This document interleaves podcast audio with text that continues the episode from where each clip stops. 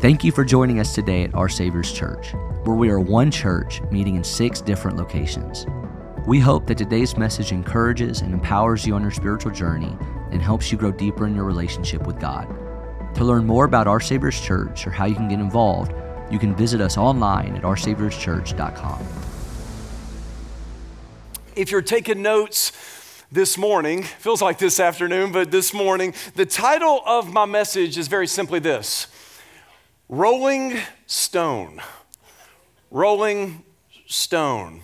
How many of y'all are thankful that that stone rolled on that, that Sunday morning? Well, we're going to look today at a passage from 1 Corinthians chapter 15, and then we're going to go to Matthew's gospel. So we're going to look at uh, a little bit of Paul, a little bit of Matthew, but all for the purpose of uh, learning more about who Jesus is and what he pulled off on that Sunday morning. But if you will, go ahead and turn to 1 Corinthians 15. We're going to have all the scriptures up on the screen as always. So if you don't have your Bible, all good. But uh, if you're ready to hear the word, say ready. ready. If you're really ready, say ready. ready. All right, here we go. 1 Corinthians chapter 15, beginning in verse 1. Here's what the apostle Paul writes. He said, Now I would remind you, brothers, of the gospel I preached to you, which you received in which you stand and by which you are being saved. If you hold fast to the word I preached to you, unless, unless you believed in vain. For I delivered to you as of first importance what I also received that Christ died for our sins in accordance with the, you say it, with the scriptures, that he was buried, that he was raised on the third day in accordance with the with the scriptures, and that he appeared to Cephas, then to the 12. Then he appeared to more than how many? 500 brothers at one time, most of whom are still alive, though some have fallen asleep. That is, they've died. Then he appeared to James, then to all the apostles. Last of all, as to one untimely born, he appeared also, Paul writes, to me. Now, do you see what's going on in this brief passage? Do you see what Paul's trying to get across? He said, I delivered to you that which was of first importance, meaning there were, there were a lot of things that Paul could have shared. There are a lot of things I could share today. But he said, I delivered to you what was of first importance. At the front of the line was this the gospel. Everybody say gospel. Y'all know what gospel means? It means literally means good news. And so Paul, Paul is speaking here of the good news, specifically of Jesus Christ. And Paul makes it real simple here, at least I think he does, because he outlines what the gospel involves. And it's really, well, three things, but I'm going to add a fourth that's usually left out. Number one, Paul says that, that Jesus died. How many of y'all are thankful he died for you? Five of y'all. How many of y'all are thankful he died for you? are y'all with? Okay, yeah, I know, I know. I'm just teasing with you. But, but Jesus died. But Paul says that, that Jesus was buried. He was buried. Now, oftentimes we just skip over that, but I'm going to preach that like a man from another planet today because that's important. But he, he died. Jesus died. Everybody say he died. He was buried and he rose. And we all get that one, don't we? We're all excited about that one. But there's another element here that's often left out. Paul includes it, we leave it out, and it's the fact that Jesus appeared. So let's do it one more time. He died. He was buried. He rose. And then he what? And then he appeared. This is what Paul proclaimed. This was the good news that he declared. Now, as I was thinking about this, I believe that most, if not all of you here, would agree that all that I've just summarized is very, very good news. Would y'all agree with that? It's very, very good news. The greatest news, would you agree with that? But, but let's be honest. Let's be honest. You don't have to answer out loud. Sometimes the good news of Jesus Christ can become to us old news. And what I mean by that is that we can be so accustomed to hearing it that we're waiting for the, yeah, but what else? Like, let's move on. Right, right. We can say, well, we got that, but like, what else? How many of y'all know there's nothing else. Like, Jesus is the gospel. God is the gospel. And of course, there's more to talk about, but we have to understand that this is of first importance. This isn't something that you just get saved by and then move on to other things. It's not just something you celebrate once or maybe twice a year and then go back to your business. The gospel reminds us that God loves us The devil hates us, that sin had mastery over us, but does so no longer because Jesus died, because Jesus was buried, and because Jesus rose. So we have to fight, don't we, to make sure that the good news doesn't become old news. We have to make sure that we keep this at the forefront of our thinking, that we remind ourselves daily that this is the most important message we will ever hear. And it can become old, but it doesn't have to. We fight to keep it on our front burner. It's the most important message that we live by, the most important message we could ever hear. But the good news, according to Paul, as mentioned, is that first of all, Jesus died. Jesus died. How many of y'all had a good Friday? Let me see your hands. Well, what's wrong with y'all? Y'all had, raise your hand if you had a bad Friday. Some of y'all are like, I'm not raising my hand for nothing. Raise your hand if you had a good Friday. Like, not good, it was Good Friday, but raise your hand if you had like a, you had a good Friday. Okay, you had some people over, you had some good, good food. Come on, Cajuns, y'all better raise your hand, get active.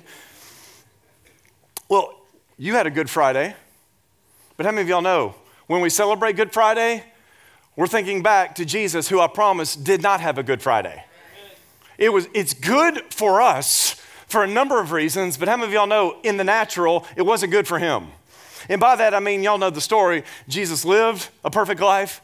And then, it, then on that Friday, he was beat, he was whipped, he was scourged, he was handed over. And Jesus died on a Roman cross the worst possible way someone could die. But it wasn't just to die, he died so that you could live. He was forsaken so that you could be forgiven. He was, he was left to die so that we could live, so that we can have the forgiveness of sins, so that we can live in the presence of God forever. It's good for us, but it was bad for him. Does that make sense? Of course it does. But even in, even in that dark moment, Jesus knew what he was doing. And in the flesh, it wasn't good, meaning it hurt him. But the Bible says, for the joy set before him, he endured the cross, scorning its shame, and is set down at the right hand of God the Father on high. So, yeah, it's a, it's a paradox. It was bad, but it was good. it was good, but it was bad. But, but Paul says that it was on that Friday that Jesus paid for our sins, that he died for us so that we can be forgiven the bad news is that because of our sin, we all deserve, we all deserve death and hell. Now, don't point to anybody that you're thinking about in here that does, because you all do. We all do. Because of sin, because we've all rebelled against God, the penalty of that is death and hell. How many of y'all are thankful that you, you don't get what you deserve? The bad news is that's what you deserve. That's what I deserve. But when Jesus went up on the cross, he suffered, and right before he died, he uttered these words. It's one in Greek, three in English. Tetelestai, he said, It is finished. He didn't say, You are finished, you are done in, that you are destroyed. He said, It is finished. What was finished? The work of redemption the work of your salvation. He did the work that you could never do. He ran the race, He won. He won the battle, and He did so by willingly allowing Himself to be defeated by the Romans and the Jews on the cross so you can have victory. I mean, think about that. Talking about confounding the wise. That's what He did for us. And so listen carefully. If you're a believer in Jesus Christ, you still sin. Hopefully, you don't plan on it. But in Christ, you have forgiveness of sins for everything you've done, for everything that you will do.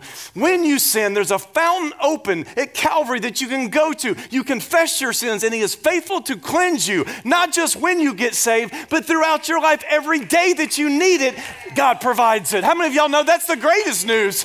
That's the greatest news that can that can be proclaimed concerning this Friday and what happened on it. Man, I could just preach for three hours just on the cross.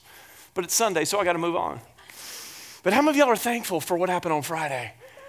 Friday was a good day because Friday was payday. Friday was payday. And Friday is good, of course, from our perspective because we know the, the rest of the story. We're on this side of it all. We look back and like, oh, yeah, that was good. But for the disciples, Friday was a bad day because Jesus died that day and was buried in a tomb later that day where he remained in that tomb through Saturday. Listen to how Matthew describes the burial of Jesus. Matthew 27, 57 through 61. Here's what Matthew says. When it was evening, there came a rich man from Arimathea named Joseph, who also was a disciple of Jesus. He went to Pilate and asked for the body of Jesus. Then Pilate ordered it to be given to him. And Joseph took the body and wrapped it in a clean linen shroud. Listen to these next words carefully. And laid it in his own what? In his own new what? tomb, which he had cut in the rock. And he rolled a great stone to the entrance of the tomb and went away. Mary Magdalene and the other Mary were there sitting opposite the tomb. Now, typically, when someone was crucified on a Roman cross, they would take the body down and discard it, discard of it, and then wild dogs would tear it apart. They didn't care what happened to the body because it was a criminal that died. That's the way the Romans treated those bodies. But here we, we just read that there was a man who was rich. His name was Joseph of Arimathea. And he was not only rich in resources, but apparently he was rich with respect in Jesus and to who he was. He was rich in honor, rich in, in love, rich in honor. Not just rich in resources, but rich with honor for Jesus. We're told that Joseph, he, he requests uh, that the body be given to him. He takes the body, and we're told here that he wraps the body he takes care of Jesus' body. We're told in John's gospel that a man named Nicodemus, who came to Jesus, if you remember back in John 3, he came to Jesus by night. Well, that same Nicodemus comes again to Jesus by night. That is, in the darkness of this hour, at the time of Jesus' death, which, how many of y'all know that's a picture of what a real good, true friend looks like? those who are with us in the nighttime seasons of life, those who are with us in our darkest hour. Hey, you might have a lot of followers on Facebook, but if you got this many who are with you through the dark seasons of your life, you are really blessed. Can I get an amen? But here, Jesus, he had two. he had Nicodemus, according to John's gospel, and Joseph of Arimathea, according to Matthew's gospel, Joseph takes the body, wraps the body, places the body in the tomb, in his own tomb, and then he rolls the stone at the entrance of the tomb. And why did he do that? Well, I mean, we can list a couple different reasons, but primarily for this. For this reason, he wanted to show Jesus the proper honor and respect that he deserved. How many of y'all know he deserved, Jesus deserved that type of burial? He deserved that honor. And Joseph of Arimathea gave it to him. Rolled the stone secured the tomb so that wild animals could not get into the tomb and desecrate the body of Jesus. How many of y'all know Joseph of Arimathea was a rich man, but he was also a very good man?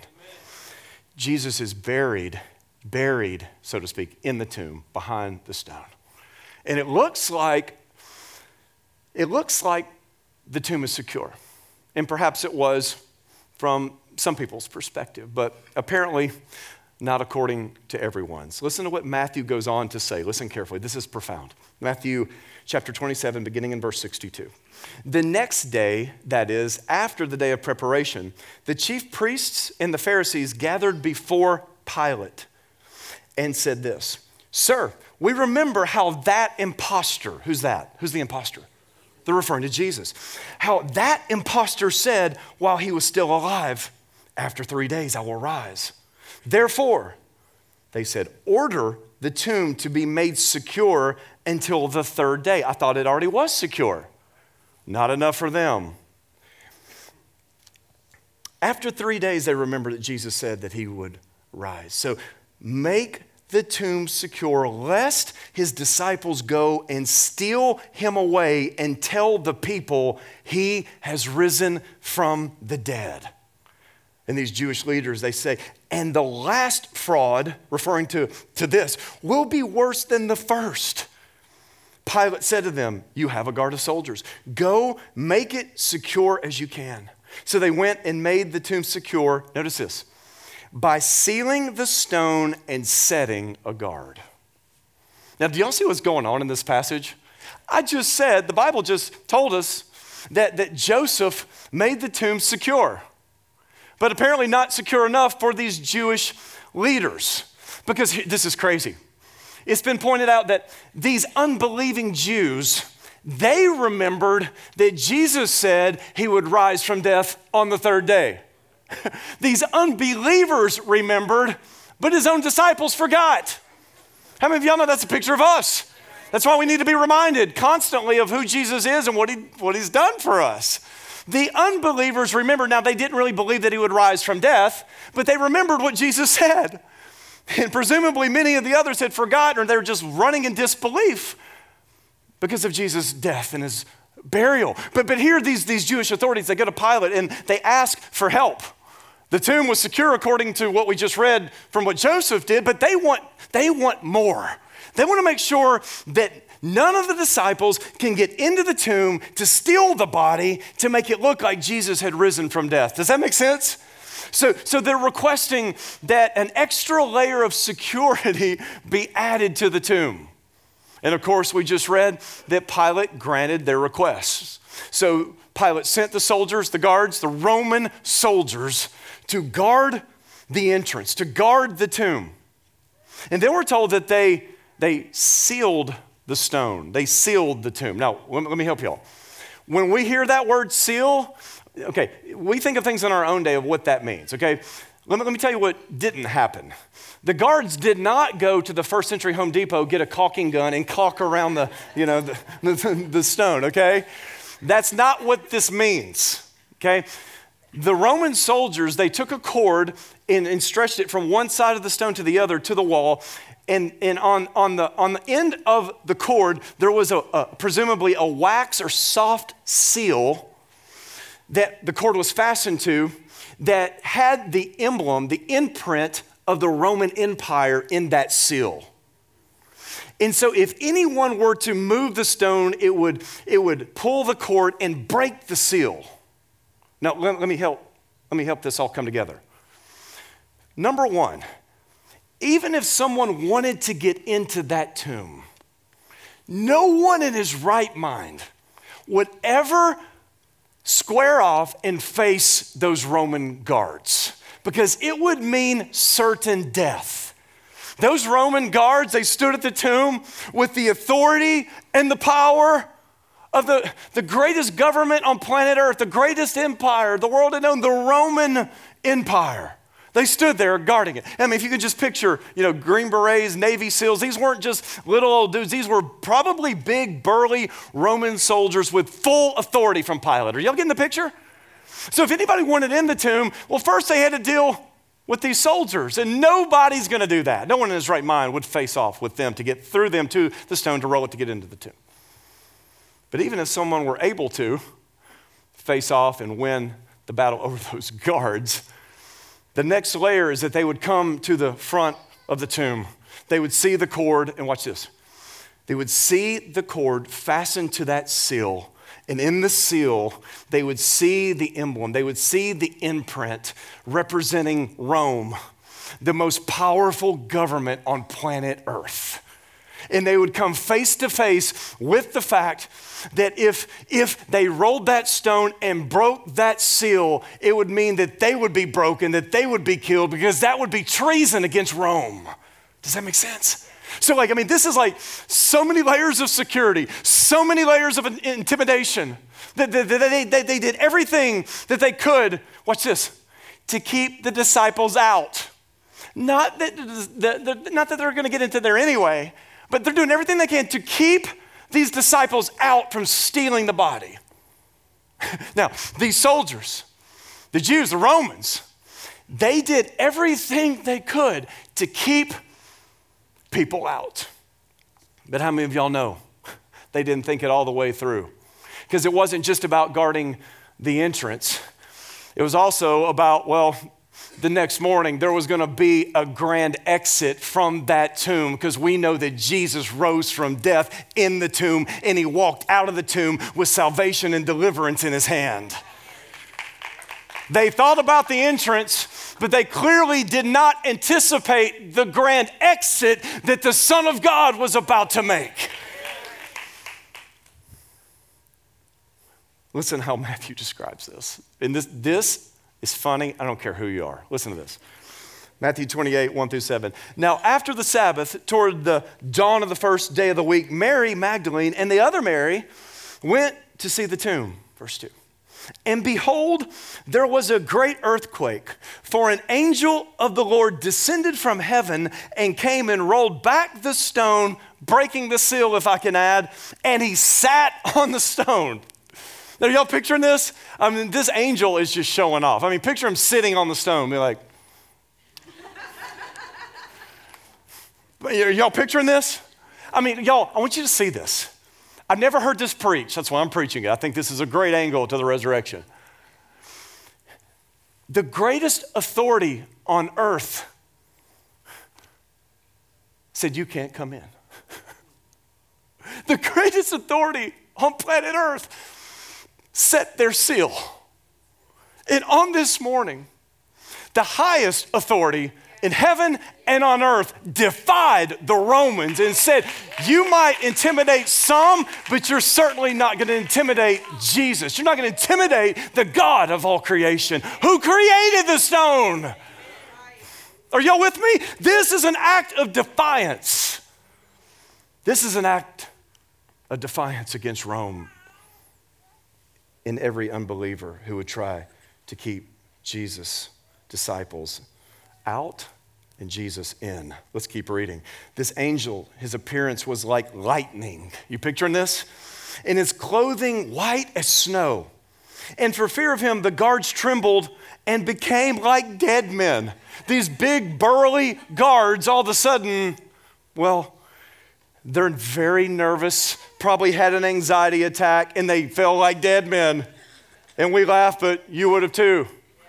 You know, someone said that when we think of angels, we think of these big, glorious beings that look like they have diapers on. But if you ever see an angel, you'll need a diaper, right? I mean, come on, we're talking about frightening creatures, you know, frightening beings. But it says this that, that, and for fear of him, the guards trembled and became like dead men. But the angels said to the women, Do not be afraid, for I know that you seek Jesus who was crucified. He is not here. I know you seek him, but he's not here. For he has what? He is what? He is what? He is risen as he what? As he said. Come, see the place where he lay. Then go quickly and tell his disciples that he has risen from the dead. And behold, he is going before you to Galilee. There you will see him. See, I have told you. Do y'all see what's going on here? This is like the greatest showdown, the greatest show off that's, I think, ever taken place. This is the way that I've written it. The stillness of Sunday morning was interrupted by the greatness of an earthquake. The darkness of the tomb was overcome by the brightness of an angel. The soldiers who guarded the dead became like the dead and the Roman seal of authority was broken by the power and authority of heaven, reminding us that God has the final word over governments and graves over every government, over every grave, over every situation, no matter what you're sealed in by, no matter what you're dealing with, your God will have the final say in your life. Not the devil, not the darkness, not the depression, not sin or the consequences thereof. Your God will have the final say. Your God, my God, will have the final say. Some people act like, you know, there's the devil and there's God, they're kind of battling, we'll see who wins. No, we know if you read your Bible, you'll see who wins. You'll see who's winning now. Even on Saturday, when hope was decaying, God already had a plan. And on that Sunday morning, the angel descended and defied the power of Rome. Those big burly guards fell on the ground at the sight of the angel other accounts say angels at the sight of heaven, earth trembled. Do you see what happened? The stone rolled. The seal broke. And Jesus rose victorious over death. His and yours. His and yours. Let me ask you a couple of questions. Do you feel sealed in by something? In bondage to something, overcome by something right now in your life as a believer? Do you feel like you're between a rock and a hard place?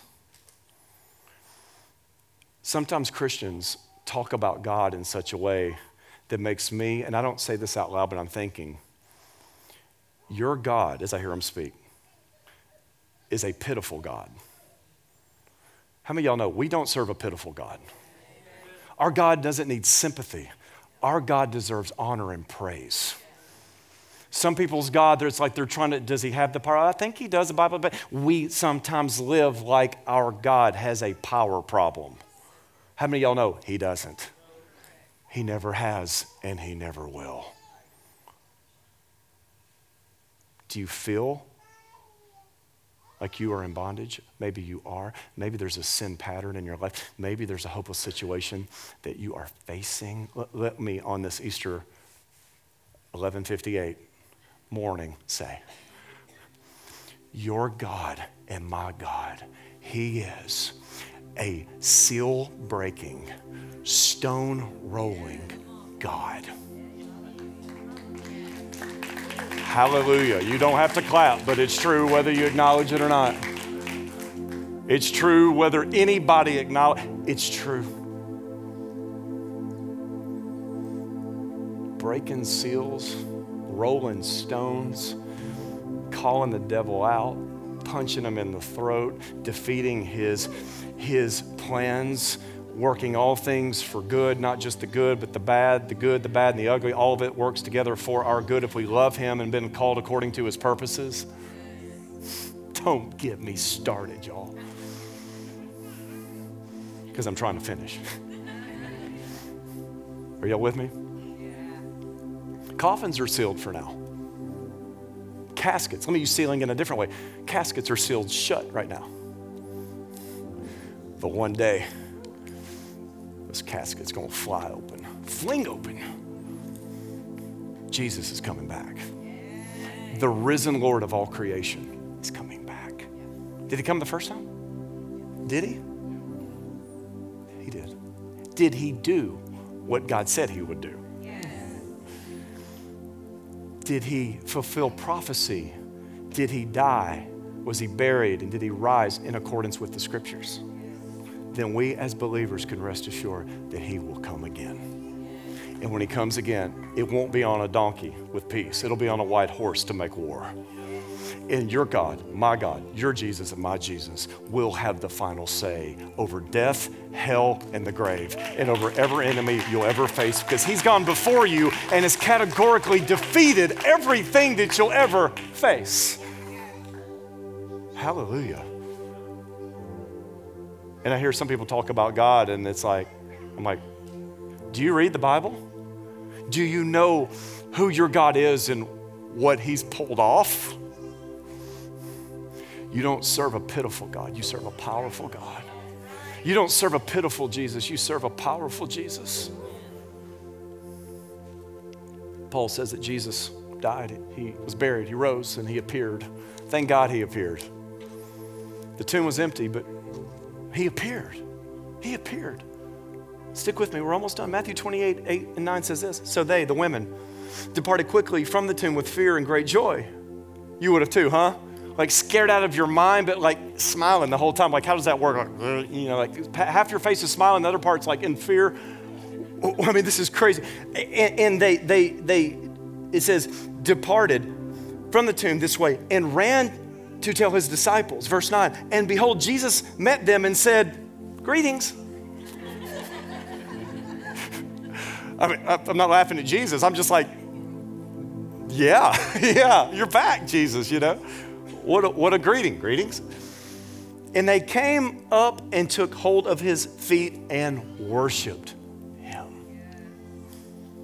They did what was fitting to do before the king. They didn't fall down at the feet of Pilate or at the feet of Caesar. They fell down at the feet of the risen Lord of all creation and they grabbed a hold of him. Which Matthew's attention to detail, saying that they took hold of his feet, reminds us that this wasn't a vision. This wasn't just some obscure appearance. This wasn't Jesus' uh, dead body propped up. Some of y'all are old enough to remember uh, the, the movie Weekend at Bernie's. Y'all remember that? Young people, you have no idea. You can Google it later. You won't remember anything I said about Paul, but you'll remember Weekend at Bernie's. That's, that's the way it works for this stuff. this wasn't a dead body propped up, this was Jesus fully alive. They grabbed a hold of him, fully God, fully man, fully alive. They grabbed a hold of his divinity and his humanity. They grabbed a hold of the feet of the risen king. Do you see this? Oh, what a story. Then Jesus said to them, Matthew 28 10, do not be afraid. Easy for Jesus to say, right? Do not be afraid. Go and tell my brothers to go to Galilee, and there they will what? They will what? See me. Oh, why? Because Jesus died, he was buried, he rose, but he what? He would appear. He appeared. He appeared. He appeared to the women. He appeared to others. He appeared to Cephas. He appeared to Peter. He appeared to, to the 500, more than 500, who were alive at one, right there with him at one time. Jesus appeared to James, his half brother, who at first didn't believe, but later came to believe. Jesus appeared. He appeared in a unique way to Saul on the road to Damascus. He appeared to this, this man who was not his friend. This was his enemy who was persecuting the church. The risen Lord appeared to Saul, to Paul. And we know the rest of the story. This man who persecuted Jesus became one of the greatest friends of Jesus. How many of you know that's what happens when you see him for who he is? You want to become his best friend. You want to grab a hold of his feet and you don't want to let go when you realize who He is. What a story. He died, He was buried, He rose, and He appeared. He appeared in some of Jesus' disciples, first disciples, some of them died for their faith in Jesus. They died because of their commitment to Jesus. But just a question would they have done so? Would they have died if Jesus were still dead? Would they have died gruesome deaths for a hoax? Answer It's been pointed out that many people have died for things that they believe to be true, but are really false. How many of y'all can think of some examples throughout history? People have believed something's totally true, in reality, it's false. But no man in his right mind would die for something that he knows is false. In other words, the disciples, some of them died because of their commitment to Jesus under persecution. But they didn't die for a dead man, they died for a risen, resurrected, very much fully alive Savior, and his name is Jesus. They died for the one who is very much alive. They lived for him. They gave their lives for him because they knew from firsthand experience that he was indeed risen. Oh, Jesus said, I am the resurrection and the life. Listen, resurrection is not just something that God does. Resurrection is who Jesus is, like he can't help himself. He is the resurrection and the life.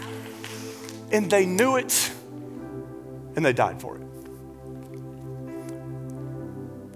And you, you can live for Jesus and you can die for Jesus because your Jesus is not in the tomb. He wasn't devoured by dogs. He's sitting at the right hand of God the Father, ruling and reigning the universe by his authority and power. Listen, give your life to Jesus. Grab a hold of his feet and don't let go. Grab a hold of him this Easter. He is the resurrected King of all creation. But do you acknowledge him as such? Some did, some didn't. As we conclude, I've written. There will always there will always be people who go out of their way to bury the truth, to suppress the truth, who deny the truth even though it's right there in front of them. There are people like that in life. And there are people like that in the text. Let's wrap up with this and read Matthew 28 11 through 15. While they were going, behold, some of the guard, the Roman guard, went into the city and told the chief priests all that had taken place at the tomb, if I could add. And when they had assembled with the elders and taken counsel, they gave a sufficient sum of money to the soldiers and said, Tell the people the following His disciples came by night and stole Jesus away while we were asleep. And if this comes to the governor's ears, because they'd be in big trouble for this happening, and if this comes to the governor's ears, we will satisfy him and keep you out of trouble. We'll pay him off. So they took the money and did as they were directed. And this story has been spread among the Jews to this very day. Do you see what's going on here? In other words, these Jewish leaders, they paid the guards to lie. Go tell people, and I could just hear them. Go tell people that, yeah, what happened was you, you guys, you fell asleep. Yeah, yeah, yeah. You fell asleep, and while you're asleep, the disciples came and stole the body. Go, go, go tell people that. And so they did. But time out. If I heard that message, if I heard that the guards telling me that they, appointed by Pilate, fell asleep on the job, knowing that it could be their very lives for doing so, I would have questioned that greatly. How about y'all? You're telling me, you big burly soldiers appointed by Pilate to guard the tomb, you fell asleep? Okay, let's go with it. Okay, I don't, I'm not buying it, but okay. Here's the next thing I would have said. Guards, by your own admission, you said, okay, y'all fell asleep, and while you were asleep, the disciples stole the body. Is that right? That's right. Just a question. How would they know it was the disciples who, who stole the body if they were asleep? Is that a fair question? How would you know? And what I'm about to say, I mean with love. It's not going to sound that way, but it's just true. This, this is truth and love, grace all mixed together. It's just true. Sin makes you do stupid stuff. Sin can make you stupid. Sin will make you fabricate things. Sin will cause you to bury the truth. Sin will cause you to run from the light. Sin will cause you, wraps around you, and keeps you in darkness, and the light's right in front of you.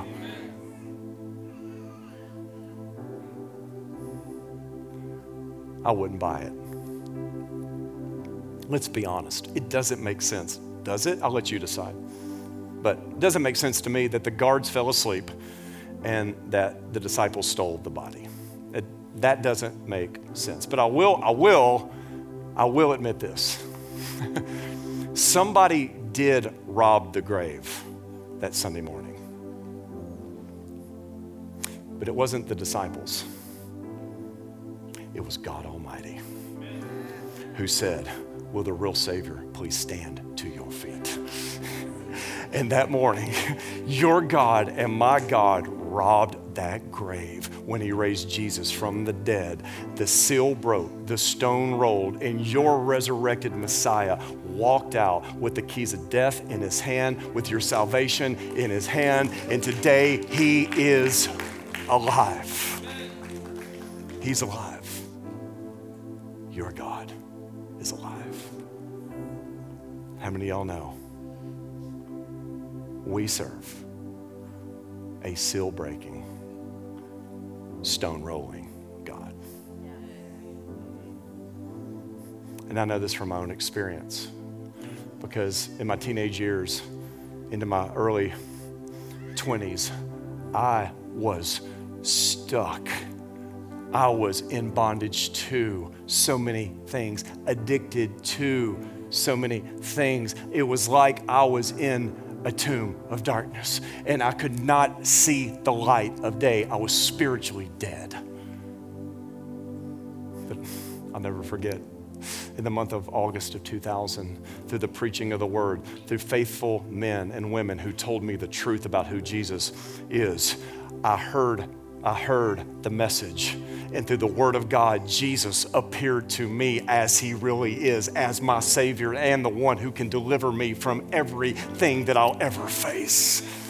And in August of 2000, God called me by my name through the preaching of the word, and my heart came alive. The stone rolled, the seal broke. I came out fully alive and fully forgiven. And here I am, all these years later, preaching to you fine people on this Easter Sunday. How many of y'all know only God can do that? Only God can do that. Come on, y'all, we serve a seal breaking, stone rolling God. And I don't care how dark it is for you, how depressing it is for you, how much bondage you're in, the grace and the power in Christ is greater than the sin in you. It's just true. But you must believe. You must believe. You must grab a hold of his feet. You must grab a hold of him and never let go. Let me ask you a question, and we're done. Do you believe? Do you believe that Jesus is who he says he is? Do you believe that all authority and power is his? Do you believe that he is our God and King? If you do, I want you to close your eyes and I want you to reach out and grab his feet right now in your mind reach out. Let's lift our hands. Just grab, grab a hold of Jesus. He's alive. He's alive. He's alive. He is risen. He is King. He is Lord. He is God over all. Grab a hold of Him on this Easter. Grab a hold of Him right now. Grab a hold of Him. With your eyes closed and your heads bowed. Some of you, you, you, you need, you need the authority of heaven. You need someone, you need someone to come and break that seal over your life, to roll that stone.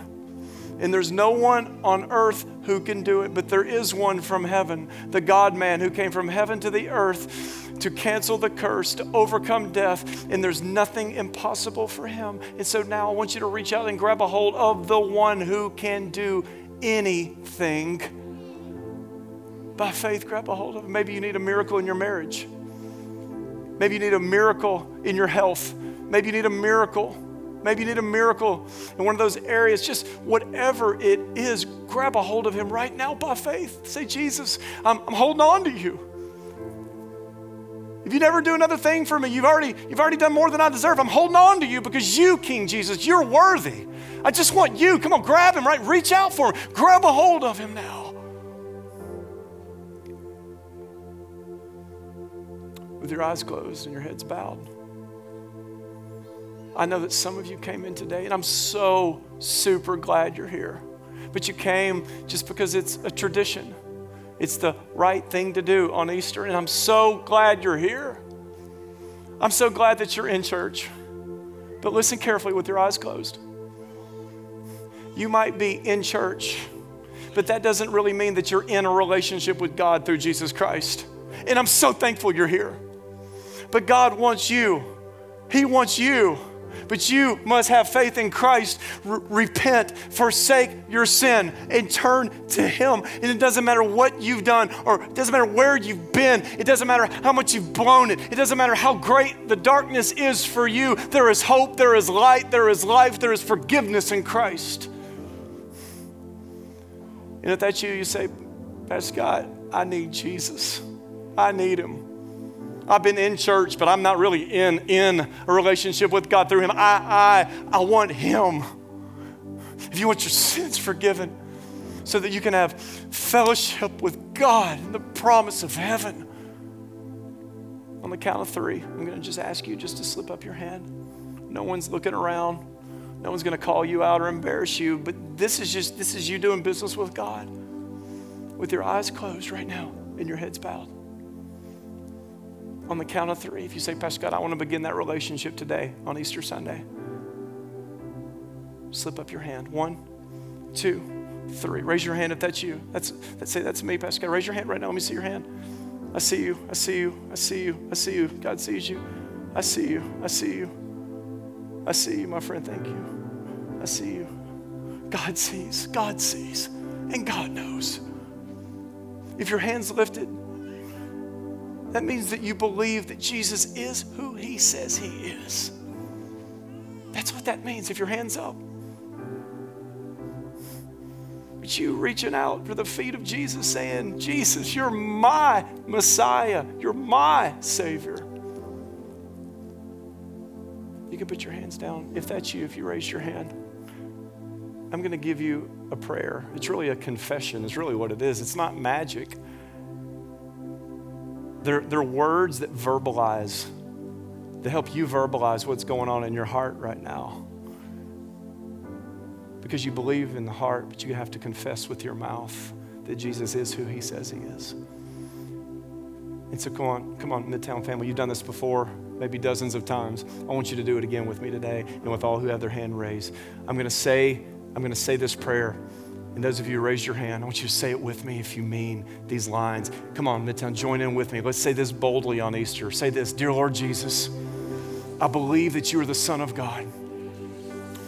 And I believe that on the cross, you took my sin, my shame, and my guilt, and you died for me. Say this with me. And I believe you rose from death to give me a place in heaven, purpose on earth, in relationship with your Father. Say this today, Lord Jesus. I turn from my sin to follow you with all my heart, no matter what it costs me Say this with me Lord Jesus, I grab a hold of you. I grab a hold of your feet now.